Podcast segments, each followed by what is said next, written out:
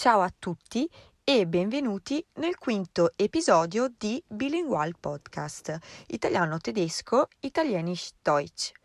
Oggi vorremmo trattare la tematica dell'alimentazione e delle tradizioni culinarie italiane e tedesche assieme anche ad un ospite che già conoscete, ovvero la nostra amica Giorgia. Ciao a tutti, sono Giorgia e sono molto contenta di essere ritornata qui oggi con un nuovo episodio insieme a voi. Come accennatovi, mi conoscete già dal quarto episodio, nel quale raccontavo della mia esperienza con lo studio della lingua tedesca. In questo episodio, invece, sono molto entusiasta di parlarvi di alcuni piatti tipici della tradizione italiana, ma a differenza di Lucrezia li approfondirò da un punto di vista vegetariano. Sì, perché da qualche anno a questa parte ho deciso di abbracciare l'alimentazione vegetariana per mia propria scelta etica e ambientale. Così facendo ho iniziato a rivisitare alcuni piatti tipici italiani a base di carne e pesce rendendoli in chiave vegetale. Sarà dunque interessante approfondire qui oggi questa duplice visione della tradizione culinaria italiana. Vero Lucrezia? Esatto. Questo episodio ruoterà attorno alle diverse prospettive alimentari, nel mio caso quella onnivora, per Giorgia quella vegetariana e so che pure tu, Lisa, segui un'alimentazione particolare. Hallo auch erstmal von meiner Seite. Ähm, ja, genau, du hast recht. Ich äh, ernähre mich vegan, ähm, was gleichzeitig eben auch bedeutet, dass ich äh, viele typisch deutsche Gerichte überhaupt nicht mag. Eh sì, capisco, però sono curiosa di sapere quali sono i piatti tipici tedeschi. Ce ne potresti descrivere un paio? Ja, klar, überhaupt kein Problem. Ähm, das ist in Deutschland allerdings sehr unterschiedlich. Also jede Region hat ganz ähm, unterschiedliche Spezialitäten. Also beispielsweise im Norden, was ja auch am Meer liegt, ne, die Nord- und die Ostsee, ähm, da isst man eher viel Fisch. Ähm, in meiner Heimat, also in äh, Nordthüringen oder in Thüringen allgemein, sind äh, Thüringer Klöße sehr beliebt und ähm, dort äh, für diese Region typisch oder auch äh, Thüringer Rostbratwurst. Und dann gibt es natürlich noch äh, typisch bayerische Sachen, also zum Beispiel Weißwurst auch zum Frühstück und äh, Brezeln und sowas. Und ja, was mir einfach wichtig wäre, ist, ähm, dass quasi Deutschland oder deutsches Essen ähm, kulinarisch einfach nicht nur Bayern ist. Also das ist genau das gleiche, wie dass ich oftmals das Gefühl habe, dass im Ausland ähm, Bayern mit Deutschland gleichgesetzt wird, nicht nur hinsichtlich Essen, also hinsichtlich Weißwurst und Brezeln, sondern auch ähm, beispielsweise hinsichtlich bestimmter Traditionen. Also ich war noch nie auf einem Oktoberfest und ich habe auch noch nie in meinem Leben Dirndl getragen und ähm, ich habe das Gefühl, das wird manchmal so ein bisschen vernachlässigt, beziehungsweise Bayern wird so auf ganz Deutschland übertragen und das trifft unter anderem auch aufs Essen eben nicht zu. Also wie gesagt, jede Region hat ganz unterschiedliche Spezialitäten und ähm, ganz viele verschiedene Sachen einfach und nicht nur Weißwurst. ah, molto interessante, non ero a conoscenza. Anche in Italia le specialità culinarie si diversificano in base alle regioni. A grandi linee, nelle regioni del nord Italia si prediligono piatti a base di carne. Molto conosciuti sono le lasagne, l'ossobuco e i risotti. Nella mia città c'è da dire però che non manca il pesce e che è molto conosciuto il baccalà con la polenta. Nel centro Italia invece la cucina è ricca di selvaggina, dove il cinghiale è molto apprezzato. Al sud invece l'alimentazione è incentrata soprattutto sulla freschezza degli agrumi e sul pesce. Pasta e pizza sono poi ovviamente diffuse in tutto il paese.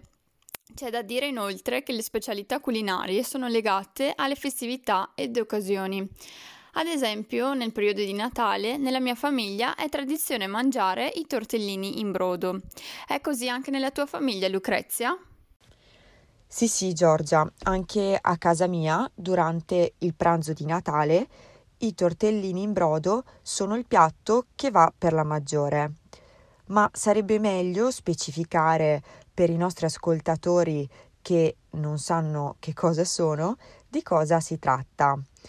È un primo piatto fatto di pasta fresca a cui si aggiunge il ripieno di carne macinata. Possono essere serviti con il brodo che consiste in acqua bollita che può contenere sia carne che vegetali. Ah, okay, also in Deutschland kenne ich es eher so, auch ähm, von ähm, italienischen Restaurants, dass ähm, hier bei uns Tortellini eher äh, mit bestimmten Pastasoßen gegessen werden, also quasi mit äh, beispielsweise Tomatensoße oder mit einer Sahnesoße oder mit Käsesoße oder so, also quasi mit den gleichen äh, Soßen wie auch Pasta gegessen wird. Ähm, aber hinsichtlich Weihnachten essen wir ähm, etwas ganz anderes. Meistens gibt es dann äh, Ente oder Gans, dann dazu Kartoffeln oder Klöße und ähm, natürlich noch Gemüse dazu, beispielsweise Rotkohl oder Rosenkohl. Also ja, kurzum auch äh, wieder nicht so unbedingt ein Gericht, ähm, was so meinen Vorstellungen entspricht. Anche per me è lo stesso. In queste occasioni la mia famiglia è molto gentile e ben disposta a prepararmi almeno una versione di piatto vegetariano per me. E ciò mi fa molto piacere. Ciò nonostante, la sensazione di diversità rispetto agli altri componenti della famiglia è sempre presente. Spesso infatti mi si viene commentato ciò che mangio, come per esempio Ecco qui il risotto per te è buono, eh, ma senza quel tocco di pancetta manca di sapore ed è tutta un'altra cosa. Oppure c'è sempre qualcuno che tenta di farmi mangiare carne o pesce dicendomi: Ma sì, se lo mangi una sola volta non ti succede niente di male. Questi commenti sono per me frustranti perché mi fanno sentire diversa e non sempre totalmente capita e compresa. Non è sempre facile. Sì, capisco possa essere difficile. Non è piacevole che gli altri commentino ciò che mangiamo. Anche a me sicuramente infastidirebbe. Credo che non sia giusto giudicare le scelte alimentari delle persone, mettendomi magari anche nei vostri panni. Mettiamo il caso che io stessi mangiando della carne e qualcuno mi venisse a dire scusami, ma perché stai mangiando la carne? Mi sentirei a disagio e comincerei a mettermi sulla difensiva. Penso che sia una cosa normale, dato che ognuno di noi è libero di mangiare ciò che più gli pare e piace. Ja, da stimme ich dir absolut zu und das äh, sehe ich ganz genauso. Also ähm, ich kommentiere ja auch nicht das Essen anderer in der Regel, auch wenn sie Dinge wie Fleisch oder Milchprodukte essen, also Sachen, die ich nicht mag, beziehungsweise die ich persönlich ablehne. Und ähm, bei mir ist es so, dass ich dann nur äh, einen Kommentar oder einen Spruch bringe, wenn, ähm, wenn man mich vorher quasi so ein bisschen, ja, ich sag mal, gereizt hat. Also, weil ich mir gewisse Sprüche oder gewisse Aussagen einfach ähm, nicht mehr gefallen lasse und ähm, dann einfach auch was dazu sagen würde. Aber grundsätzlich sehe ich das so, dass es um gegenseitigen Respekt geht und auch um gegenseitige Toleranz. Und dementsprechend würde es mir nie einfallen, von irgendjemandem ähm, das Essen oder das, was er gerade oder sie gerade isst, ähm, einfach zu kommentieren oder da irgendwas dazu zu sagen. Vor allem nichts Negatives, also höchstens was Positives. Und genau das Gleiche erwarte ich halt auch äh, von meinem Gegenüber. Und wenn das nicht gegeben ist, dann, äh, wie gesagt, bin ich dann eher an einem Punkt, dass ich äh, eben ja quasi zurückschieße, also auch etwas dazu sage. Aber ähm, grundsätzlich fände ich es viel, viel angenehmer, wenn man sich da mit gegenseitigem Respekt und mit gegenseitiger Toleranz vor allem auch begegnet. Esattamente.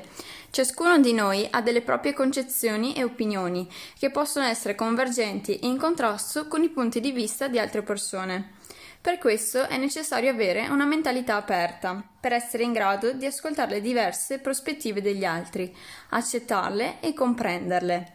Ci deve essere il rispetto e la tolleranza reciproca, nonché il principio del io non giudico te e viceversa tu non mi giudichi, per una convivenza pacifica e serena e per evitare discordie e conversazioni tossiche. L'empatia e la mentalità aperta sono dunque le chiavi per questo successo. Vogliamo enfatizzare il fatto che ciò che è stato espresso in questo episodio non è volto a giudicare nessuno, ma anzi è meramente volto a raccontare le nostre diverse esperienze, senza alcun scopo di influenzare o giudicare gli altri. Rispettiamo gli altri e siamo aperti ai vostri pensieri, commenti o domande, nel caso cui volete scriverci all'indirizzo email lucreziapasetto-gmail.com con ciò si conclude il quinto episodio del podcast. Ci auguriamo, come sempre, che sia stato da voi apprezzato e speriamo di essere riusciti a darvi diverse concezioni e prospettive di questa tematica affascinante. Ci sentiamo nella prossima puntata. Un saluto a tutti!